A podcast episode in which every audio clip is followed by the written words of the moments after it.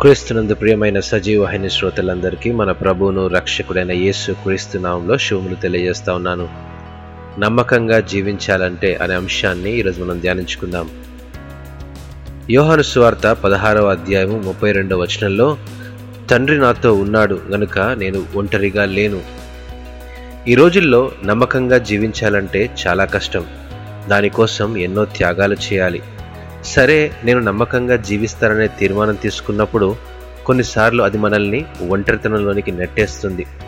ఏదో పోగొట్టుకున్న భావాలతో మన అంతరంగంలో అలజడి ఏది ఎలా ఉన్నా నమ్మకంగా జీవించడం కష్టమైనప్పటికీ అది మనల్ని ఒంటరిని చేసినా ఆ ఒంటరితనం మనకు ఓర్పు సహనం మరియు విధేయతతో పాటు జీవిత అనుభవాలను నేర్పిస్తుంది. ఈ అనుభవాలే దేవుని ఉద్దేశాలు నెరవేర్చే విజయ మార్గాలు.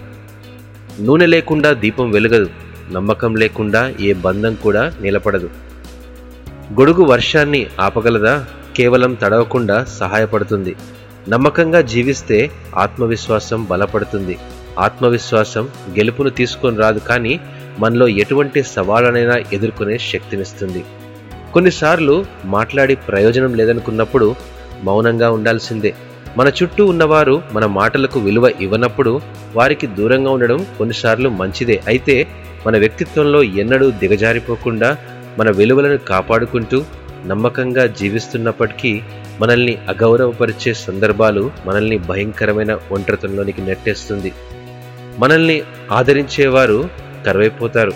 మన జీవితంలో ఎవరి ఆదరణ లేదని ఒంటరినని నిరాశతో బాధపడకుండా నన్ను ప్రేమించే క్రీస్తు నాతో ఉన్నాడని విశ్వసిస్తే ఎంతో సంతోషాన్ని పొందవచ్చు.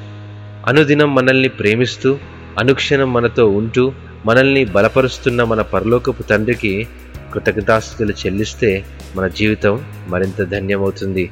దేవుడు ఈ వాక్యమును దీవించునుగాక. ఆమెన్.